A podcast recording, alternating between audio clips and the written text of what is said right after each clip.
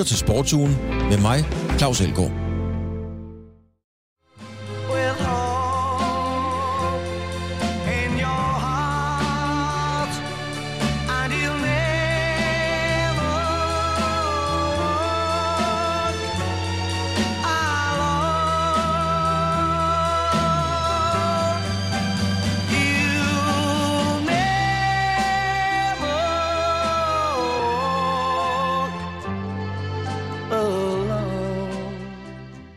Gary Marston, manden, der sang den ikoniske fodboldsang You'll Never Walk Alone, er død. Gary and the Pacemakers skabte en tradition, der formentlig vil vare for evigt, men hvor kommer sangen egentlig fra, You'll Never Walk Alone? Nogle ting i livet er sikkert. Der er holdepunkter i tilværelsen, kan man sige. Ammen i kirken, hvis man tror på den slags. Selv et dårligt ur går rigtigt to gange i døgnet. Og så You'll Never Walk Alone. Altså den sang, fodboldklubben Liverpool gik ind på Anfield til, det er elementer, der er stadfæstet. Det kan bare ikke være anderledes. Historien starter egentlig for alvor i tilbage i 1945, hvor makkerparet Rogers og Hammerstein, så tænker I med det samme musical, og det er rigtigt, for de lavede Oklahoma, Sound of Music, Sound Pacific osv. Og så lavede de også en musical, der hed Carousel, og i den der optræder sangen faktisk You'll Never Walk Alone. Det er ikke nogen munter musical. Det handler om en far, der opstår fra de døde eller bliver sendt ned fra himlen alt efter temperament, for at få tilgivet de synder, han nu engang har bedrevet i sin aktive tid her på jorden. Efter det, der breder sangen sig hurtigt. Den bliver sunget til afslutninger, dimensioner på skoler, universiteter osv. i USA. Og af vandvejen, så kommer sangen så til England, helt præcis til Liverpool. Og havnearbejderne ved Merseyfloden adopterede den meget, meget hurtigt. Der var også en anden en, der adopterede den. Der var nemlig en talentfuld sanger, der hed Gary Marston. Han havde et band, der hed Gary and the Pacemakers. Og allerede på det tidspunkt, der ligger Gary and the Pacemakers nummer et på hitlisterne, og de vil gerne indspille sangen allerede i 63. Men de får stor modstand mod at gøre det fra Brian Epstein og George Martin. Hov, tænker folk så, hov, det er jo noget med The Beatles, lige præcis. Men det er en anden historie, og det er en anden dag. De ville ikke have, at de gav den sang, eller de ville ikke have, at de selv sang sangen. Men Gary Marston holder fast, og han har faktisk personligt fortalt mig om den historie. Jeg er godt klar over, at øh, det er en historie, der er kendt i offentligheden, men det var en vanvittig oplevelse. Jeg drak nemlig øl med Gary Marston, og selvfølgelig talte vi om den sang. Gary Marston forklarede, at Brian Epstein var meget imod. Marston kæmpede selv øh, for at få lov til at synge den sammen med The Pacemakers. Øhm, og jeg kan huske, at efter at Gary Marston havde fortalt historien til mig, så knyttede han næven op mod himlen og sagde, thank you, Brian Epstein, up there in your heaven. Altså som en tak til Epstein, fordi han gav Gary Marston og, og The Pacemakers lov til at synge den, og ikke forærede den til The Beatles. Med ved bordet den dag, der var John Williams fra The Mamas and the Papas, Scott McKenzie, If You're Going to San Francisco, og der sad jeg som en ganske almindelig bingo, bingo på en lille lokalradio, sammen med legenderne, altså ikke nogen af dem, der skrev musikhistorie, dem der er og var musikhistorie. Gary Marston ville i øvrigt have mine grønne sko, det fik han ikke, det er også en anden historie. Vi er 63. Bill Shankly var manager i Liverpool. Bill Shankly var jo en legendarisk manager, og en af dem, man altid citerer blandt andet med There is only three ways to success. Hard work, hard work and hard work. Det var også Bill Shankly, der sagde, at mange tror, at fodbold er et spørgsmål om liv og død. Det er det ikke. Det er meget mere alvorligt. Og så sagde han jo noget ikonisk, da Liverpool huser jo også den store fodboldklub Everton, og Bill Shankly, han sagde, at der er to meget, meget store hold i Liverpool. Liverpools første hold og Liverpools reservehold. Det var altså sammen med ham, at Gary and the Pacemakers, de lige pludselig fandt på at synge uh, You'll Never Walk Alone. Det var nemlig sådan i den tid, i 1963, at uh, når Liverpool skulle spille så øh, øh, sang man inden kampene øh, hitsangene. Øh, de blev spillet over stadions øh, højtalere, og så sang man med på dem, dem der lå på hitlisten. Sådan startede traditionen. Og så det så blev øh, You'll Never Walk Alone's tur, og man stoppede, den holdt op på et tidspunkt, ja, så sang folk videre. Og efter den røg ud af hitlisterne, ja, så begyndte man, eller blev man ved med at synge You'll Never Walk Alone. Øh, traditionen var skabt, og faktisk vandt Liverpool jo så mesterskabet til tonerne af You'll Never Walk Alone i 63-64. Men You'll Never Walk Alone minder i den grad også om noget tragisk, altså tragedierne i høj grad på Heysel og Hillsborough. Skæbnen ville faktisk, at Liverpool af alle hold i hele verden skulle spille mod netop Everton i pokalfinalen, det man kalder The Friendly Derby, bare en måned efter den ufattelige tragedie på Hillsborough, hvor 96 Liverpool-fans døde. Finalen var i maj øh, 89, og tragedien var i, i april også 89. Og det er uden tvivl et af de mest minderige øjeblikke i al sport nogensinde, da den sang blev sunget. Sangen bliver også sunget i Celtic. Der er klubber i Holland og Tyskland, øh, der har adopteret sangen. Så nu vil jeg bare sige tak for sangen, Gary. Jeg vil sige det, som du sagde til mig den aften i støvregn. Thank you, Gary, up there in your heaven.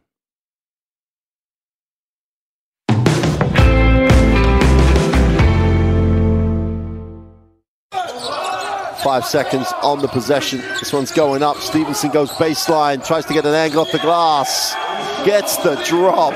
Oh my word. Sådan lød det tirsdag aften, da det danske basketballhold Bakkenberg slog det tyrkiske storhold Galatasaray i basketballens Champions League. Og det er netop Basketball Champions Leagues YouTube-kanal, at vi fik det her klip fra. Sejren markerer en flot indledning på 2021 for det danske storhold, og endda efter et mildt sagt jubelår i 2020, som Bakkenbergs faktisk afsluttede nærmest sensationelt med at slå italienske Dinamo Sassari, og det var også i Champions League. Og det betyder at lige nu, Bakkenberg står med en reel chance for at gå videre i Champions League.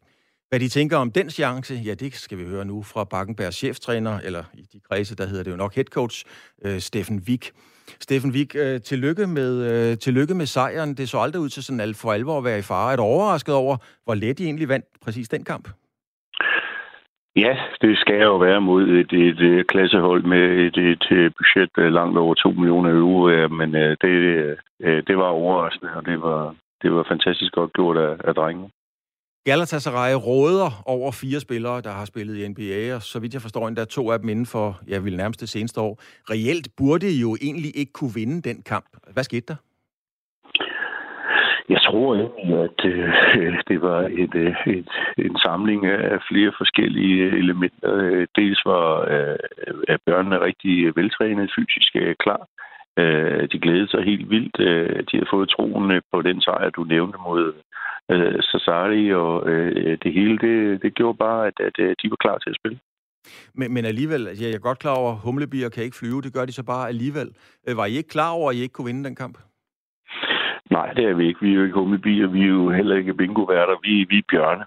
Øh, og, og, og, og bjørne er jo, som, som bjørne er på alle mulige niveauer, om det er Grisling eller Peter Plys, øh, så har man jo en eller anden tro på, at man med, med egen styrke og, og, og intellekt det kan vinde alle kampe, og så øh, vi ligger os ikke nok. I næste runde, der møder I så Tenerife på hjemmebane, og vinder I den, ja, så er I videre til 8. delsfinalerne. Øh, inden det her gik i gang, øh, Steffen Wik, altså da du så lodtrækningen osv., havde du helt ærligt nogen forventning, forhåbning om, at det kunne lade sig gøre at gå videre? Øh, helt ærligt, nej, det havde jeg ikke, og det, det var der ingen, der havde, og det var der nok heller ikke nogen, der, der burde øh, have. Øh, hvis vi skal gå videre, øh, som du siger, så er der desværre to øh, faktorer. Et, vi skal slå øh, Tenerife, som er stor favorit til at vinde Champions League i år. Dem skal vi slå med et point øh, på hjemmebane, men samtidig skal øh, øh, Sassari tabe på udebane øh, til øh, Galatasaray. Øh, så det er, det er to små mirakler, vi på en eller anden måde skal have, skal have øh, til at ramme hinanden. Men, men øh, nej, for at svare igen på de spørgsmål, øh, jeg havde ikke set, at vi i sidste runde her havde mulighed for at gå videre. Så kan jeg fortælle dig, Steffen, at min gamle farfar, han sagde altid til mig, der er ingen opgave, der er så stor, så et mirakel ikke kan løse den. Og det er jo egentlig meget, det er meget smukt sagt. Hvad er, der, hvad er der sket med holdet, Steffen? Hvordan kan I lige pludselig bide skære og, og, og være bedre end hold som Sassari og, og, og Galatasaray, som jo er mastodonter? Øhm, jeg er jo ked af at, at, at være defensiv. Det er hverken øh, bedre som kultur eller jeg som person, men, men der er jo ingen tvivl om, at, at, at øh, covid jo ramte os øh, lidt hårdere end de andre. Vi har jo haft 9 ud af 12 spillere, der har været, været i, i, i den suppe der, og der er jo ingen tvivl om, at, at det kombineret med at, at skifte lidt ud i spillertruppen, og, og, og have sådan en, en optakt, øh, plus vi lige skulle finde ud af, hvor at at øh, niveauet var for modstanderne. Så, så det er sådan lidt en defensiv øh, forklaring. Men lad os prøve øh, at glæde os lidt på, det, på det. Øh, den offensive forklaring. Det er, at, at holdet er kommet sammen nu. Øh, kan træne og øh, øh, har fuld fokus på de her ting, og egentlig vist, at, øh, at man kan også spille noget, noget skandinavisk ledet basketball på, på det her niveau. En ting er jo, Steffen Wik, at, at, sætte spillerne op og coache dem til at tro, de kan slå Sassari og, og Galatasaray. Det, det er selvfølgelig en ting, altså virkelig få dem til rent faktisk mm. at tro på det. Nu skal I så møde Tenerife. Er det en anden proces nu? Skal du, skal du finde et andet spændingsniveau og dem, dem ned, eller hvordan går, du, hvordan går man til den kamp, når man skal ind og spille sådan en? Nej, øh, det skal jeg ikke. Vi så Tenerife slå uh, Sassari i går aftes med, med 30 point og score 115. Øh, det er et klassehold. Det var et hold, der førte med to point mod Real Madrid. Øh, der er der manglet halvanden minut her i, i, i sidste runde i den spanske liga. De ligger suverænt i toppen der. Øh, det er nogle favoritter. det eneste klassiske mandagstræner øh, FIFA, det er, at de ikke har noget at spille for, så, så man, man har da lov til at håbe nogle gange, at de kommer med, med uholdet, men selv, øh, men selv uholdet er, har verdensklasse, så øh, jeg behøver ikke øh, at lave nogle fiksfakserier her. Der går ikke Mr. Proxy Cat i den her. Øh, spillerne, de skal, de skal nok være der, men det bliver, det bliver en, en tof kamp. Mr. Poxycat, det var et meget, meget smukt billede at slutte af med, Steffen Wig. Det er en, øh, en, øh, skal vi sige, en humoristisk figur, en tryllekunstner, som, øh, som, som bliver spillet af... Ja, det var et godt billede at slutte af på, Steffen Wig. Tak skal du have. Good luck mod, mod Tenerife. Tak for det. Og nu fra spillet inden på banen til det udenfor. Øh, hvad betyder sejrene over de udenlandske storhold egentlig for Bakkenbergs? Er det oceanske basketballhold bedre end nogensinde før? Det har min kollega, det er Niklas Stein, spurgt Bakkenbergs sportschef om. Han hedder Michael Pilo. Hvis vi kigger økonomi og forudsætninger, så burde det ikke kunne lade sig gøre, at vi var i nærheden. Øh, omvendt så havde vi set øh, i den første kamp øh, i Tyrkiet, at vi godt kunne være med. Øh, vi kom afsted og havde ikke forberedt os ordentligt, fordi øh, vi har otte spillere uden med corona. Øh, så vi havde ikke haft mulighed for at træne ret meget op til den første kamp. Og alligevel kunne vi faktisk godt lege med. Øh, omvendt så de skiftede tre mand inden, inden returopgøret, øh, så vi vidste ikke helt, hvad vi var op imod. Så det var sådan lidt øh, grundforudsætningerne, der burde vi ikke kunne være med, men når vi så det aktuelle hold, ja, så mente vi faktisk, at vi havde en chance. Og øh, hvilke, hvilke forventninger gør du dig inden øh, den sidste kamp mod, øh, mod Tenerife nu? Øh, som sagt, en kamp, og man må vist kalde det en reel mulighed for, at I kan gå videre til, til 8. delsfinalerne. Er det noget, I går og håber på, eller er det noget, I går og tror på?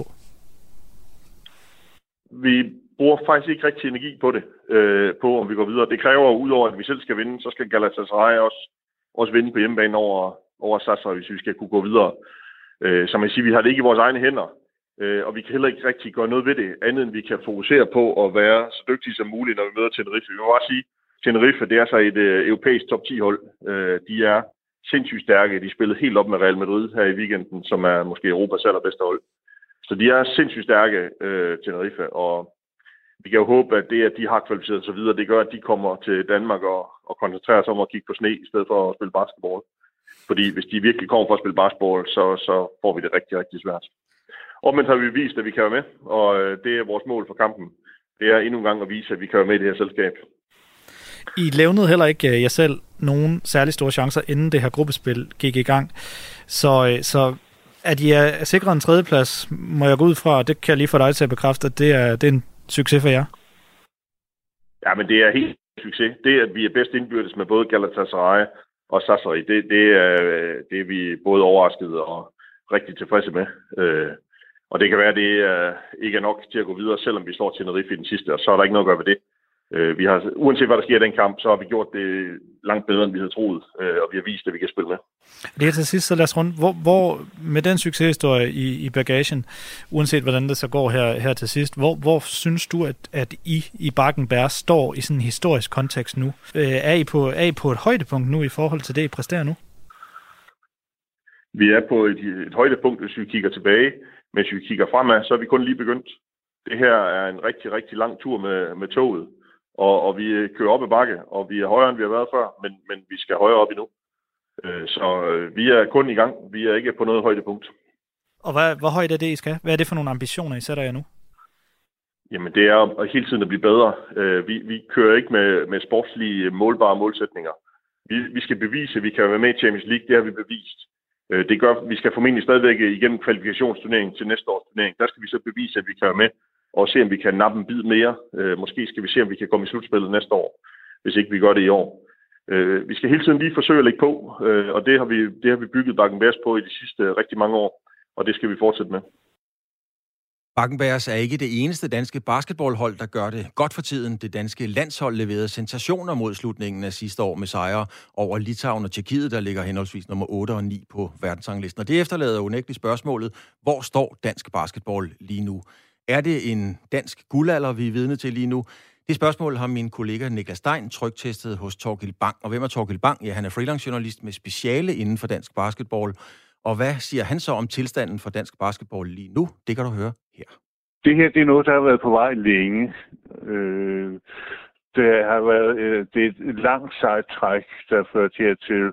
Og det er sådan det små hop, der er kommet, hvor øh, basketballland, så det var stort set ikke eksisterende for fem år siden. Men man har hele tiden haft en rød tråd med ungdomslandsholdene, øh, som har været i funktion altså i, i mange år. Øh, og det har øh, ført til, at man har fundet, haft nogle meget stærke ungdomsårgange, øh, som efterhånden er kommet op på landsholdet. Øh, ikke for at forklare dem, der har været tidligere, men jeg, jeg synes, der er mere sammenhæng øh, nu, end der har været for mange år siden. Øh,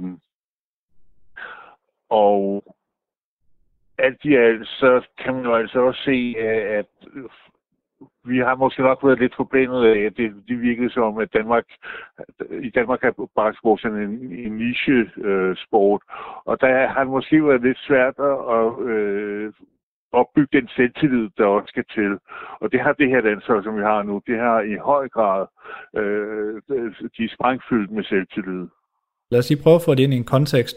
Hvor overraskende synes du, det var, at øh, hvis vi tager landsholdet først, øh, det var dem, der må man trods alt sige, leverede de største overraskelser sidste år. Hvor overraskende var det, at de kunne vinde over Litauen og øh, Tyrkiet? Jeg var, jeg var, øh, jeg var par for over, de vandt over, øh, over Litauen. Det må jeg indrømme. Det, jeg, jeg, jeg tænkte, at øh, det var nok en 15-20 point losing. Øh, der var, det ville være et, et godt resultat, og så kan det, tage de bare ro og vinder. Det var helt... Øh, altså, det, øh, umiddelbart vil jeg jo kalde den største overraskelse i, i landsholdsbasket i Europa, måske nogensinde. Det, var, det er helt, det, der, det er svært at pege på resultater, der var, øh, der var mere overraskende i hvert fald. Og hvor stor, tror du, hvor stor vil du vurdere chancen er lige nu for, øh, for, at det også kan blive til en EM-billet? Er det sandsynligt? Og der kan ske så meget.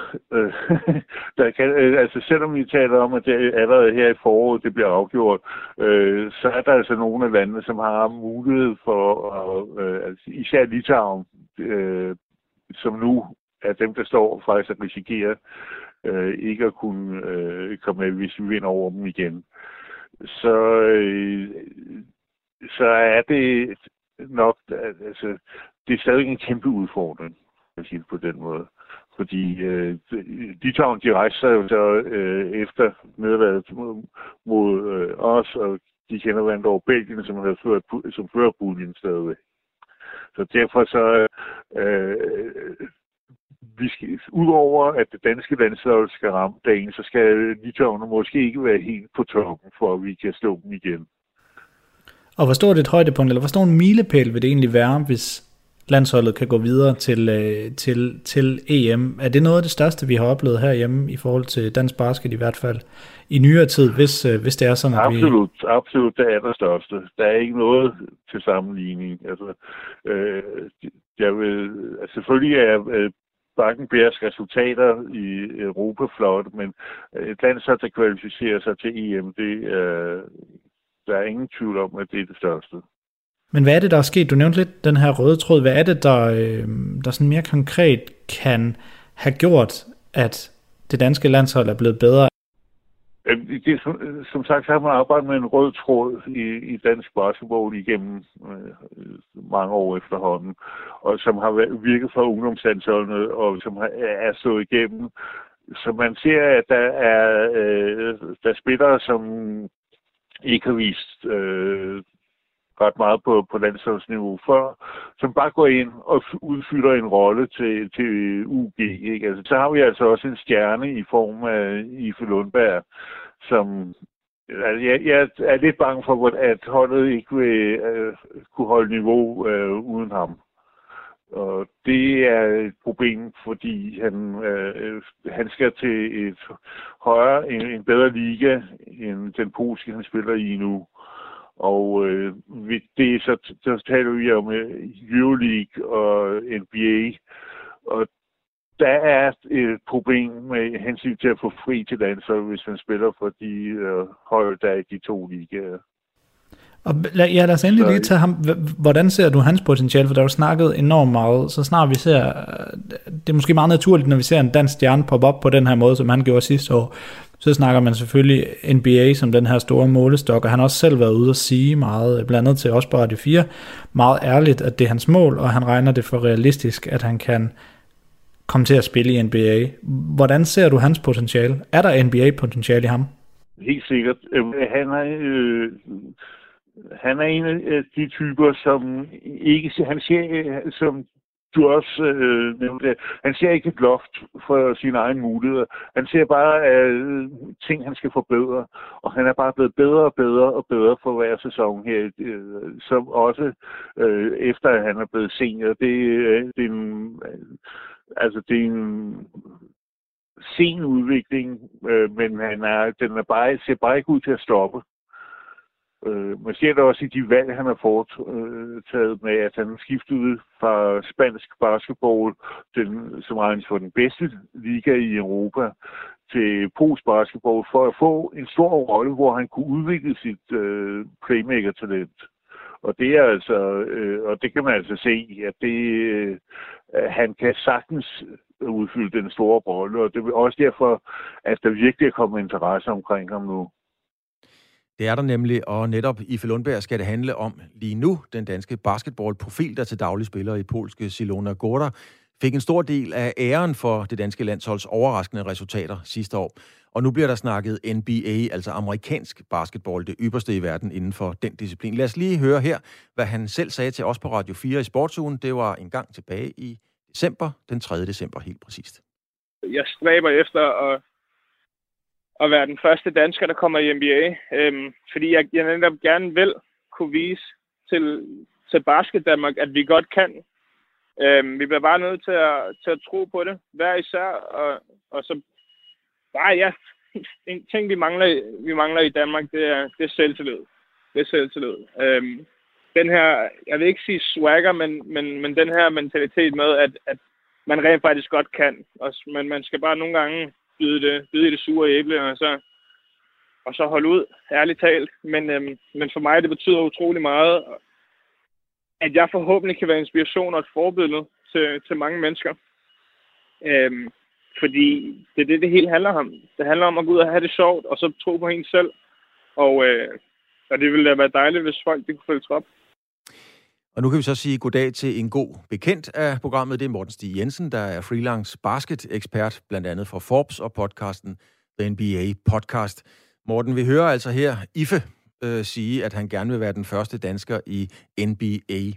Bliver han nu også det? Ej, Claus, jamen altså, det, det kan vi jo håbe på. Han, jeg vil sige, at hans talent er der det, det er slet ikke det, det kommer an på, fordi han er en, en rigtig dygtig playmaker. Han er blevet en forbedret skytte også, hvilket er alfa og omega i NBA. Han er en solid forsvarsspiller, så har han også en NBA-krop, det vil sige lange arme, øh, stærke ben og en, en stærk hoppeteknik der er ikke rigtig noget, der peger imod Ife som en potentiel NBA-spiller. Jeg, for, for, som jeg ser det, kommer det ned til chance, det kommer ned til politik og omkring, hvordan ligesom ligaen kigger på internationale spillere, fordi det har ikke altid været lige yndigt. Øh, der er stadigvæk en del øh, til, der er stadig en del tendenser fra, fra holdene af til at prioritere amerikanske spillere over internationale spillere, så det er måske der, han kan blive hængt fast, hvis det skulle være. Men talentmæssigt, der er han der.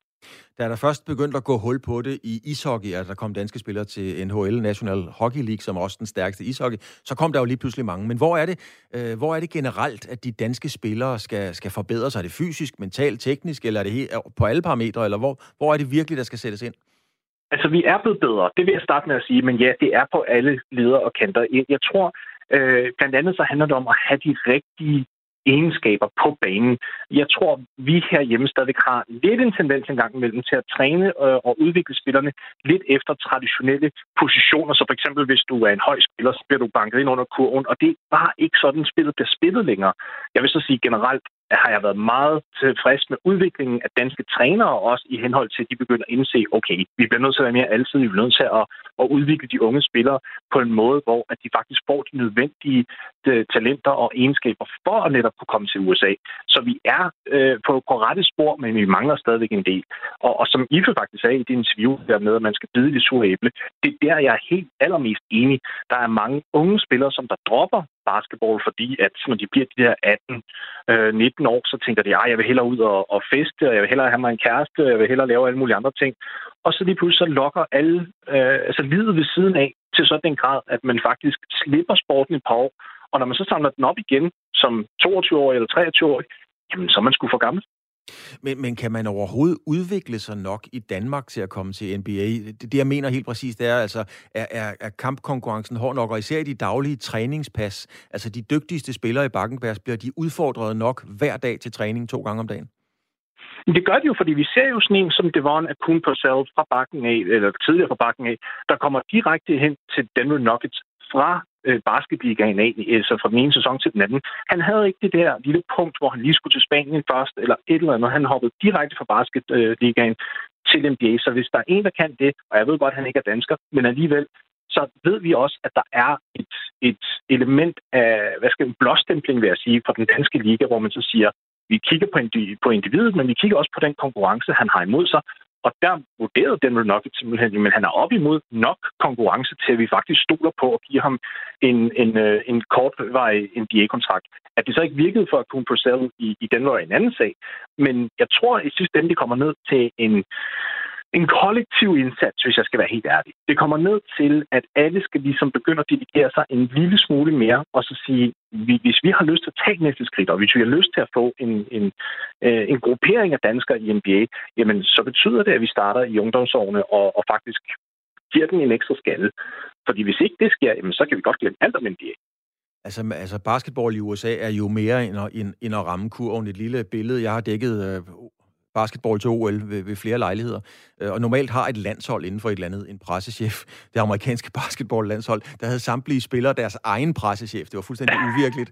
Øh, så, så man skal jo ligesom udfylde hele pakken for at komme i NBA. Og har danskerne noget at byde ind med, altså noget mere værdi, ud over det at kunne ramme kurven? Det vil jeg faktisk prøve at påstå. Jeg har, jeg har længe øh, har rejst den her pointe før, og det er, at vi, vi er jo faktisk en spiller, som øh, der er normalt høje. Altså, når vi kommer her fra Skandinavien, det er jo ikke kun danskere, men det er jo også nordmænd og svenskere.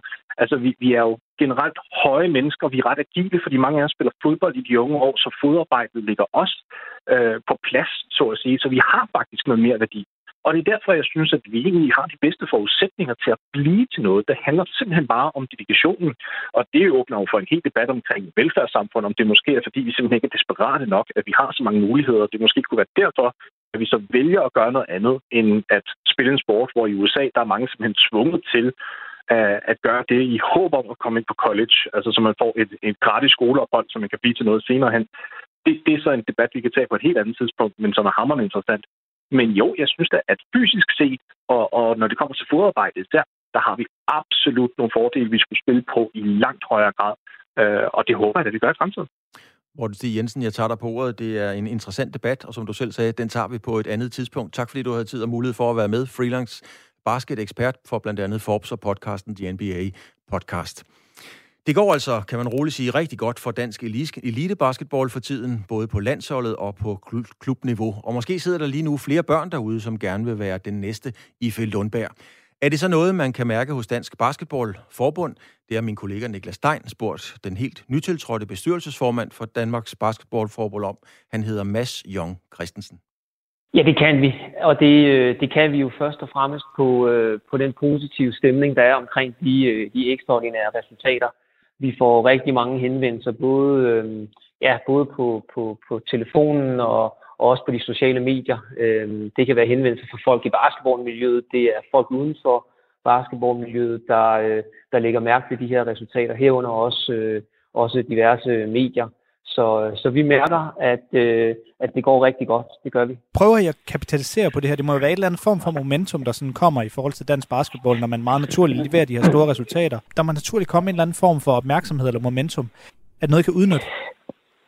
Ja, det synes jeg, det er. Altså, øh, og her tænker jeg primært for, for, for basketballforbundet på, på landsholdene, fordi Bakkenbergs præstationer, det er jo noget, Bakkenberg selv skal øh, kapitalisere på. ikke.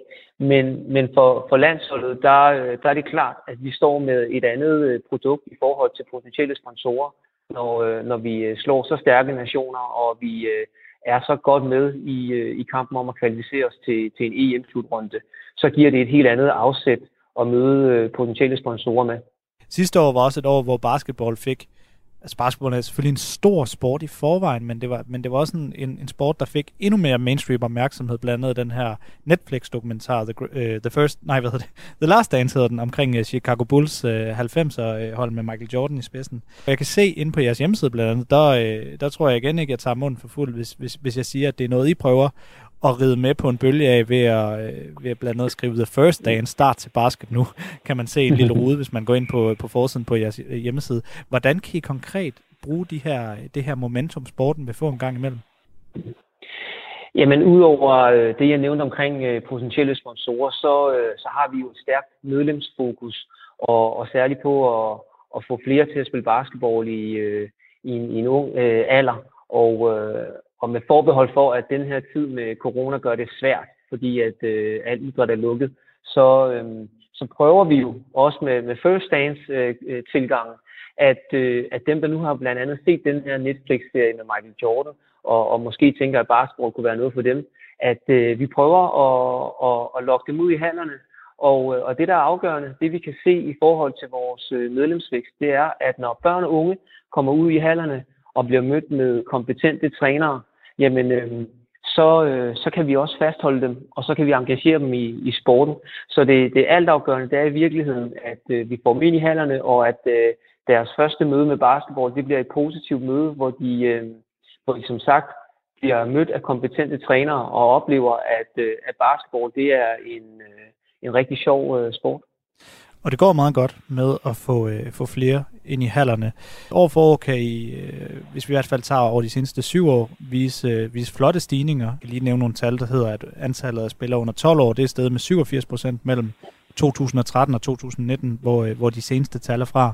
Som sagt, de seneste tal, som siger et medlemstal på 15.326 i alle aldersgrupper, de tal er fra 2019, øh, så jeg går ikke ud fra, at jeg har nogle friske tal, men kan du alligevel sige noget omkring, øh, ser det ud til stadig og, øh, og hvad stigende? Går det stadig den samme retning for jer? Den rigtige retning? Jeg vil jo helt klart mene, at det går i den rigtige retning. Men jeg, jeg tror også, det er vigtigt i denne her tid at tage et forbehold. Fordi for det første har vi ikke tallene for 2020 endnu, og for det andet, så, så ved jeg, at der er rigtig mange øh, foreninger, ikke kun inden for basketball, men bredt inden for idrætsverdenen, som oplever en, en lille tilbagegang på grund af, af den her corona og, og nedlukning. Og, øh, og der tror jeg, at man lige skal, skal kigge øh, igennem de tal og vurdere, hvad er reelt fremgang eller tilbagegang, og hvad, hvad skyldes øh, corona. Øh, så det er nok for tidligt at, at på nuværende tidspunkt at sige noget om, øh, ja, hvordan medlemsvæksten den ser ud. Men, men inden corona ramte, så, så havde vi en, øh, en positiv, øh, et positivt syn på, på medlemsvæksten. Og der var ikke noget, der indikerede, at vi, øh, at vi ikke også ville få fremgang i 20. Men, men øh, efter corona ramte, så, øh, så har det ændret rigtig meget, og derfor er det for, for, for tidligt at, at sige noget om, hvordan situationen ser ud.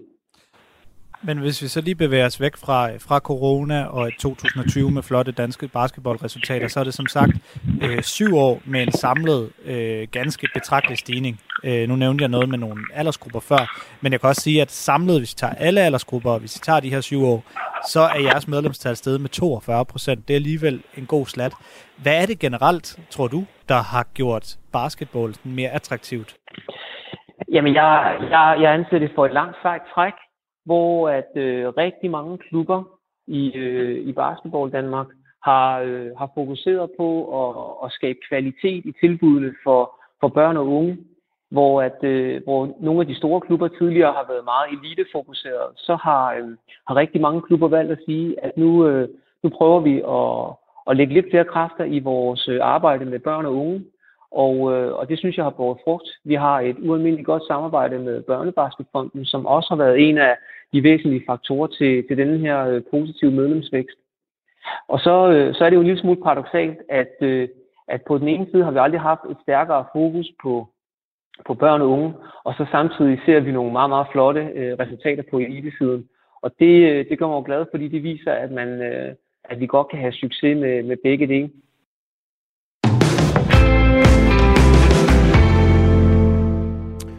Og så fra en sport, der handler om at kaste med pile, til en noget anden sport, der handler om at kaste, trods alt, men dog med ovale bolde. Vi skal snakke NFL. De er nået frem til årets slutspil, efter grundspillet sidste runde blev afviklet i weekenden. Og det skal vi gøre med Mathias Sørensen, der er vært på Gul Kluds FNL-podcast, Det Ovale Kontor, og jo et freelance-journalist på Ritzhaus Sportsredaktion. Mathias, hvad er de store overskrifter fra selve grundspillet? Jamen, det var selvfølgelig corona, som som jo egentlig ikke endte med at flytte sæsonen ret meget i NFL i gang i grundspillet til tiden, og de også afsluttet til tiden, men det satte præg på, på kampene og på runderne undervejs. Øh, kampe blev flyttet rundt, spillere missede kampe og så videre, og man fornemmede flere gange, at NFL måske håbede lidt mere på, at de ville, de ville gå godt, end at rent faktisk have en, en oprigtig grund til at tro, at det ville gå godt. Øh, så så det, det satte sit præg på, på, på kampen, og vi så også øh, kampe, der blev spillet på en tom tribune og så videre. Øh, på banen, så har det været en offensiv eksplosion i år. Øh, der er blevet scoret flere point end nogensinde før. Pointrekorden blev slået med, med 700 point. Det vil sige øh, rundt regnet sådan 100 touchdowns, hvis man omsætter det til, til det. Øh, så, og det kan der så være forskellige årsager til, men det er nok også, at, at, at holdene ikke noget fik trænet så meget i, øh, i sommerpausen og så videre, så, som man ellers ser på grund af corona. Så, så, så der er sket øh, både noget udenfor og på banen i år. Men det der med, at der er skudt flere point end, end nogensinde før, det får mig lige til at tænke på, før havde vi jo besøg af Morten Stig Jensen, der talte om basketball. Han fortalte også, at i basketsæsonen var der scoret flere, lavet flere trepointscoringer end nogensinde før. Øh, ja. Tror du, det er tilfældigt, at, at, at kommer de her rekorder i, jeg mener, i den tid, vi er i lige i øjeblikket? Nej, som sagt, så, så tror jeg det, fordi vi så især i starten af, af NFL-sæsonen, at forsvarerne så noget øh, fortvivlet ud. Han har sagt, de, det var tydeligt, at altså, NFL-forsvar handler rigtig meget om samarbejde. Det gør det selvfølgelig også på angrebet, men der er nogle aftaler osv., og, og hvis man ikke lige har noget på træner så meget, som man måske gerne vil, og man, der kommer nogle nye spillere ind, som ikke lige kender systemet osv., så, videre, så kan man hurtigt komme til at se rigtig dum ud, og det så vi især i starten af sæsonen, men det er fortsat sådan set mere eller mindre, og endte som sagt også med en, en ny pointrekord. Øh, flere, langt flere point end nogensinde før i en, i en NFL-sæson. Hvad glæder du dig nu allermest til at holde øje med i, øh, i, øh, i playoffs? Jamen, det, der er selvfølgelig nogle, nogle, nogle sjove øh, historier at følge. Altså, Chiefs, Kansas City Chiefs, som vandt sidste år, de er altså bare trumlet igennem øh, grundspillet her, og ser også ud til at være en klar favorit til i hvert fald at gå i Super Bowl i den del af ligaen, øh, der hedder AFC. Altså, det er blevet op i to her i slutspillet. Så de ser ud til at, at ikke at have, have, have løftet føden på speederen overhovedet. Øh, så det bliver spændende at se, om, om de kan fortsætte. Og så er der selvfølgelig i, øh, i den anden halvdel af ligaen NFC, hvor der er der Tom Brady, som øh, i mange år har vundet den ene slutspilkamp efter den anden, men New England Patriots og nærmest også den ene Super Bowl efter den anden. Øh, nu er han i Tampa Bay Buccaneers, som øh, er i slutspillet. Det var også forventet, fordi de har et rigtig godt hold, men har han stadigvæk den her slutspilsmagi, Brady. Han er 43 år, han, ja, han, han blev ved med at springe rammerne for, hvor, hvor gammel man kan være og stadig spille på et øh, topniveau i NFL. Så det bliver spændende at se, om han har den her magi stadigvæk, selvom øh, spillerne og holdet er, er noget helt andet end før. Jamen altså, hvis han mister magien, så mister vi meget af holdepunktet i tilværelsen, ja. Mathias. Men noget, vi godt kan lide, det er jo, hvis der kommer sensationer i sport. Altså, hvem, ja. hvem er det, hvis de rammer dagen, niveauet, og det hele bare flasker sig i playoffs? Hvem er det så, der kan, der kan levere sensationen? Ja, det er jo sådan i, i NFL, der man, man har jo den her any given Sunday-udtryk, som betyder, at et hver hold kan vinde nærmest på, over hver andet hold på en hver søndag. Så der kan ske alt muligt i slutspillet, og det er kun over en, over en kamp, det bliver afgjort. Så, så der, kan jo, øh, der kan jo opstå mange forskellige øh, overraskelser osv., men nogle af de hold, man måske kan kigge på, det er øh, i AFC, et hold, der måske kan slå øh, Chiefs og tronen i den del af ligaen, det er et hold, som måske Baltimore Ravens, der kan overraske lidt. Altså, de, de så rigtig, rigtig stærke ud sidste år, har været lidt, øh, lidt mere svingende i år, men, men ser ud til i hvert fald at have fundet noget form her i slutningen af sæsonen. Og øh, så er der Buffalo Bills også, som, som kan overraske måske. Øh, de, de så rigtig stærke ud også, og, og ligner et hold, i hvert fald første udfordring til Chiefs. Um, I den anden halvdel er der, ja, hvad kunne man nævne der? Måske øh, Seattle Seahawks, der har en rigtig, rigtig god quarterback i Russell Wilson, som startede sæsonen med fyr og flamme, og øh, kan han brænde varm i en kamp, så, så, så kan han være meget, meget svært at stoppe. Så, så det er jo det, der er med NFL, og det er det, der gør det så fedt, det er, at øh, man, man ved aldrig helt, hvad man, hvad man kan forvente, fordi det, det kan ske alle mulige mærkelige ting på, i, en, i en hver given kamp. i engelsk fodbold i Premier League, der er jo corona-smitte og udbrud hele tiden. Senest Manchester City er hårdt ramt. Er der nogle af de her hold, der, der er handicappet af, af spillere, der er i karantæne?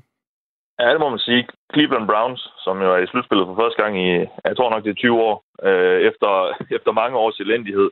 De er nået endelig til slutspillet i år, og så øh, viste det sig her tirsdag, at øh, deres øh, cheftræner, som de så er ansat i år også, og som på imponerende vis har, har forløst det her hold, han, øh, han, er, han er blevet testet positiv, så han er ikke med øh, i weekendens kampe, og øh, det er en af deres stærke spillere på banen heller ikke øh, ja, på den offensive linje der. Så, så det er noget af et handicap for dem, og jo super ærgerligt for et hold, der i så mange år har kæmpet for at nå til det her forjættede land, som slutspillet er. Så vil jeg sige uh, tak for orienteringen. Det, vi glæder os. Der er vi mange, der glæder os, uh, Mathias Sørensen. Ja. Tak skal du have. Vært på Gul Kluds NFL-podcast, det ovale kontor, og så freelance journalist på Ritzaus Sportsredaktion. Så kan det også nævnes, at årets Super Bowl, der bliver Super Bowl nummer 55, er programsat til den 7. februar.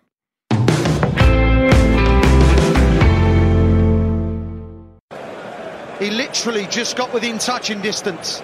If he hits double five, he can actually touch it. It will belong to him. Gary Price is the champion of the world!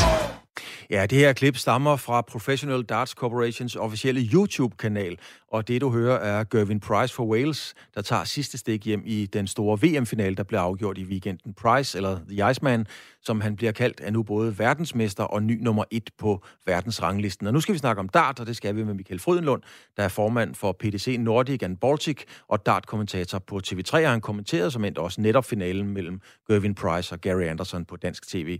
Michael, øh, hvad er det for et VM, vi har været vidne til? Lad mig spørge på en anden. Gervin Price, er han nu også den rigtige vinder, den bedste dartspiller? Ja, det synes jeg bestemt, at vi kan konstatere, at han er. Han var også en af favoritterne eller en af blandt øh, favoritterne, inden at vi gik i gang med det her VM. Og han holdt den altså hele vejen igennem og tog titlen ganske fortjent og var også den bedste i finalen. Han misbruger jo 10 matchstart, som det vist hedder, øh, inden han så endelig får det afgjort. Er der ved at gå gummiarm i den? ja, det er jo nok den berømte gummiarm. Nu øh, lige pludselig kunne han se, at nu var det ved at lykkes. Og så begyndte øh, tankerne nok at, at drøne lidt rundt op i hovedet på ham. Og øh, ja, så begyndte han at misse en del. Gary Anderson kom øh, let tilbage, men for aldrig rigtig øh, spillet sig ind i den kamp, og øh, var ikke nogen reel trussel for, for Gervin Price. Det var kun et spørgsmål om tid, inden han fik sat den afgørende dart ind. Men den lød altså lige vente på sig øh, nogle omgange, inden det lykkedes. Men altså, det lykkedes, og der var på et noget, øh, noget tidspunkt tvivl om den sejr. Det var en fortjent sejr. Jeg kan så fortælle dig, at jeg er selv fast inventar og har set uh, stort set det meste af det. En ting er sikkert, du siger det i hvert fald, Gervin Price er den bedste og den dygtige. Han er den rigtige vinder. Men han er også den rigtige mand, den rigtige ambassadør for dartsporten. Fordi han er jo sådan lidt en bully. Han, han vejer 100 kilo og en meter og 12 høj stort set. Rugby-spiller ligner han. Er det ham, dartsporten har brug for lige nu?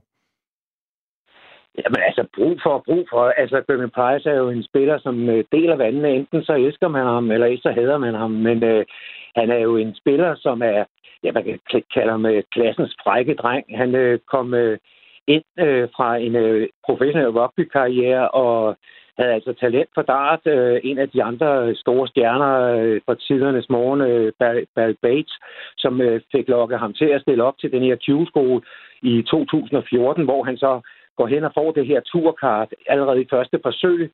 Allerede året efter spiller han sig i sin første store kvartfinale, og så er det ellers gået slag i slag. Men en, øh, en spiller, der øh, absolut deler vandene, netop fordi han brøler meget højt. Han øh, har nogle gestikuleringer, som, øh, som er, er noget mere øh, øh, overdrevet, end øh, de fleste andre spillere har. Og øh, ja, altså mange af spillerne øh, bryder sig ikke om ham, fordi han netop øh, er overdrevet meget øh, i de her øh, jubelscener, han kan lave. Men altså, jeg er jo samtidig også øh, selv af den øh, overbevisning, at det er jo en mand, der sælger billetter. Folk vil jo gerne se ham, enten om de hader ham eller elsker ham. Han er jo øh, en, øh, en underholdende fyr, og så er han altså en vanvittig god kartspiller. Der er en ting ved ham, øh, som øh, Michael, som har som jeg har lagt mærke til, han er jo i, i fysisk øh, rigtig god træning. Det er der overhovedet ikke nogen tvivl til. Da jeg kommenterede curling i sin tid, der lignede curlingspillerne faktisk dartspillere. I dag, hvis du stiller fire curlingspillere op ved siden af hinanden, så kan du ikke se, om det er håndboldspillere eller fodboldspillere. De er veltrænet. Øh, er det der, han har hentet nogle, nogle ekstra procenter ved at være i rigtig god træning? For hvis du sammenligner med Van Gerwen og Peter Wright for eksempel, det bekræfter jo bare hele stereotypen om, hvordan en dartspiller ser ud. Men, men, men har, har han fundet noget her, altså nogle ekstra ting ved at være fysisk i topform? Altså, der er ingen tvivl om, at hvis du er i god fysisk form, når du spiller dart, så, øh, så henter du noget. Fordi øh, det er jo almindeligt kendt, at hvis du har en god fysik, så er du også en god koncentration. Så selvfølgelig hjælper det på det. Øh, det skal så siges, at det er jo rigtigt, som du også nævner med, med køling, øh, kølingsspillerne, at det, de er jo også efterhånden øh, blevet atleter at kigge på. Og det, det kommer jo også mere og mere, synes jeg, når du ser på de unge spillere i dartsporten. Det er blevet en sport, som øh, er gået, i hvert fald når vi taler det professionelle, øh, det er gået mere fra at være den her popsport til at være rigtig, øh, rigtig sport, hvor der altså også skal trænes. Og øh, det er rigtigt, at du kan tage øh, Van Gerwen, du kan tage Peter Wright, du kan tage flere af de andre, som øh, måske er lidt øh, kraftigere bygget mm. end, øh, end en rigtig atlet. Men øh, det er jo også noget med at gøre, at selvom de træner rigtig meget, og det gør de virkelig, ja, så forbrænder du ikke det samme antal kalorier, som hvis du dyrkede atletik. Og derfor så øh, vil du jo automatisk få en mere atletisk krop, hvis du dyrker den form for idræt. Her der er det jo altså 2 meter 37, du går hen og ændrer din pil, og så går du tilbage igen. Så det er gentagelser, gentagelser, gentagelser. Men der er selvfølgelig ingen tvivl om, at øh, Kevin Price øh, nok har taget en del med sig for sin øh, rugby-karriere, øh, øh, både på det mentale plan. Han er meget mentalt stærk, og det er nok også der, han kommer med mange af de her øh, ja, de her sejrs øh, råb, øh, det er øh, selvfølgelig nok for, for rugbysporten. han, han har hævet det med ind på dartbanen. Men altså, øh, han har der er øh, ingen tvivl om, at der er noget, han kan bruge for sin tidligere karriere, også i dartsporten. Det er virkelig et, øh, en, en buket af profiler, karakterer og typer, når man øh, ser dart, ud over det øvrigt også sport på et øh, ganske højt niveau. Tak skal du have, Michael Frydal, altså dart-kommentator og formand for PDC Nordic and Baltic, og så kommentator og kommenteret også den her VM-finale, vi har talt om. Tak fordi du havde mulighed for at være med. Ja, velkommen.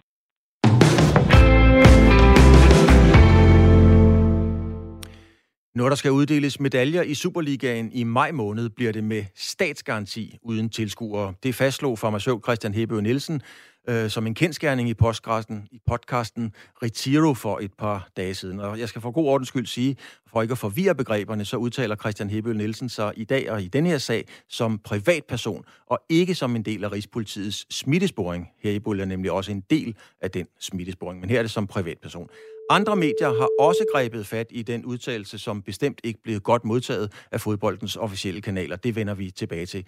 Christian Hebel Nielsen, hvordan kan du være så stensikker på at bruge ordet statsgaranti, at der ikke er tilskuere til Superliga-fodbold i maj måned? Lige nu har man jo en fornemmelse af, at vaccinen flyder i en lindstrøm ind i danske arme og skuldre.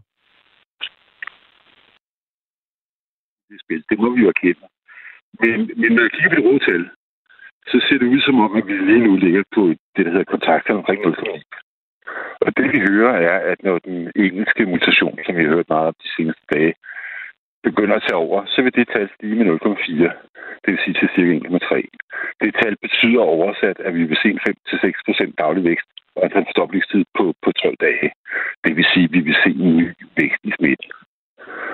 Og øh, det betyder, når jeg kigger på tallene, at så skal vi et godt stykke ind i maj, før at det begynder rigtig for alvor at gå ned igen med smitten. Men så bare et opklarende spørgsmål, øh, fordi i, i går i det program på TV2, der hedder Libert, der siger Magnus Heunicke, altså sundhedsministeren, at man er klar til at vaccinere 100.000 om dagen øh, i februar måned. Hvordan kan der så være problemer i maj? Det skal jeg bare forstå. Øhm, det, det, jeg tror ikke på, at man handler 100.000 dagen. Det var undskyld. Okay. Men vaccin... Det, det, Ja, vaccinationerne jeg tror, måske, kører han har sagt, Jeg tror måske, han har sagt det. Okay, lad os sige 100.000. Øh, vaccinationerne, de bliver kørt, det ser vi jo dagligt i, i kassebiler rundt omkring til, til forskellige ja. steder. Så der er virkelig gang i vaccinationen, og flere bliver godkendt osv. Så, videre. så som borger kan det bare være svært at forstå problematikken helt hen slut i maj. Ja, og, og det, det, det, det, der jo er jokerne, det er det, som øh, måske mange øh, fodboldmennesker sætter deres ned på, det er tilstrækkeligt mange af risikopatienterne er vaccineret, så vi ikke længere ser de her høje dødsfald. Og det, det er jo i og for sig relevant nok. Så er den ubekendte bare, hvad, hvad, stiller politikerne så op? Kan man, kan man så bare aflyse alle restriktionerne, når dødsfaldene falder? Fordi det, vi har lært indtil nu i den her krise, det er, at det, der koster, det er sygdom i sig selv. Det er smitten i sig selv, og det er den frygt, folk har for smitten, der koster penge.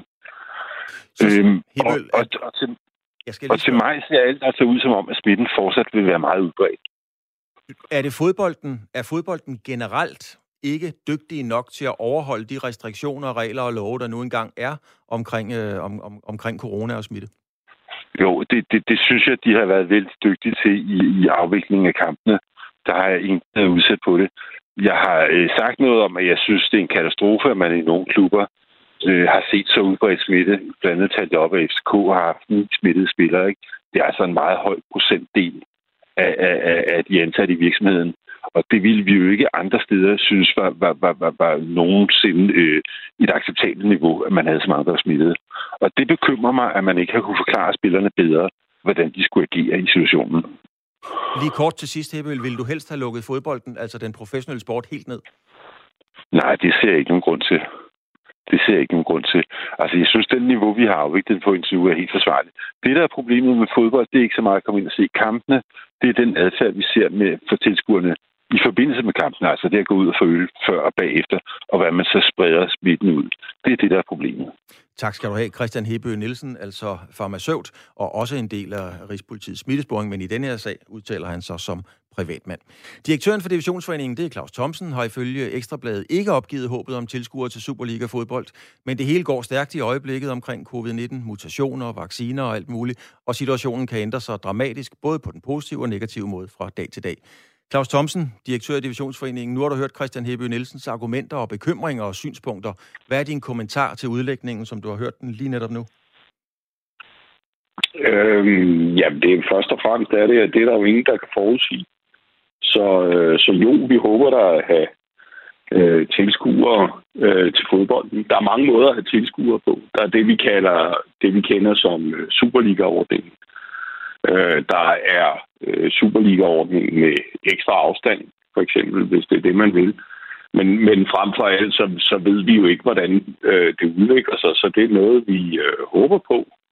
Øh, vi håber på, at vi kan være i en anden situation. Øh, der er jo alle mulige forskellige øh, faktorer. Der er, der er vaccinen, som er en faktor. Jeg er sådan set enig med Hebel i, at, øh, at den når næppe at få en udbredelse, som gør, at man kan have øh, massebegivenheder som sådan. Øh, så er der, hvordan udvikler smitten sig. Det tror jeg ikke, der er nogen, der rigtig har et, et roligt øh, bud på. Hebøl havde et, men øh, jeg, jeg hører mange forskellige, men lad os se.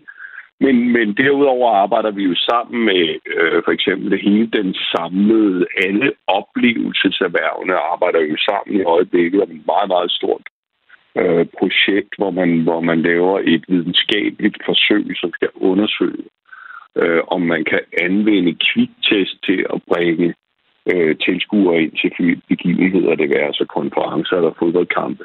Men Claus, så der er en hel masse forskellige faktorer i spil, så derfor håber vi der på det, men, men vi ved det jo men, ikke. Men, men alt det der, Claus Thomsen, som du selv siger, vi ved det jo ikke. Det vi derimod ved, det er, at eksempelvis FC København har haft ni spillere smittet, og andre klubber har været lige så hårdt ramt. Det er jo en faktuel kendskærning. Er det ikke bevis nok på, at der ikke er styr nok på det? Ja, lige det der, det synes jeg øh, egentlig, man skal holde sig for god til at kommentere. Øh, det er sådan, at hvis vi sammenligner med, og vi tester jo samtlige spillere en gang om ugen. Øh, vi, jeg kan ikke huske antallet at tage af, øh, men vi har en smitteprocent, som på intet tidspunkt har været højere end en tredjedel af, hvad den har været i samfundet generelt. Og det gælder også i parentes bemærket FC København. Så altså, så enten så er der et eller andet galt med evnen til at tælle, men, men i min verden, så er FC København altså, og nu taler vi jo altså også personer i en aldersgruppe, som ellers er pænt smittet ude i samfundet, hvis jeg har fulgt med.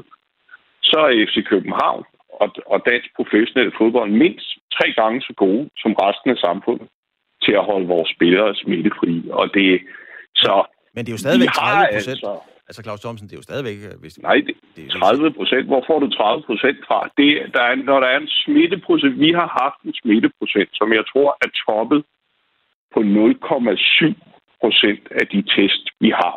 Men hvis der, er Mens 30 man har spillere, smitteprocent... hvis der er 30 spillere på fuld tid i FC København, og de ni af dem, de har, så nærmer vi os jo altså omkring de 30. Det er jo godt blive enige om, ikke? Nej, det kan vi jo ikke, fordi at FC København har jo også ungdomsspillere og har en hel masse andre, som er med i det her, og vi gennemfører en hel masse test. Så det vi ved er, at den samlede smitteudbredelse, den har på intet tidspunkt i professionel fodbold været mere end en tredjedel af, hvad den har været i resten af samfundet. Så det hænger ganske simpelt ikke sammen at sige, at man ikke har en faktisk meget effektiv indsats her.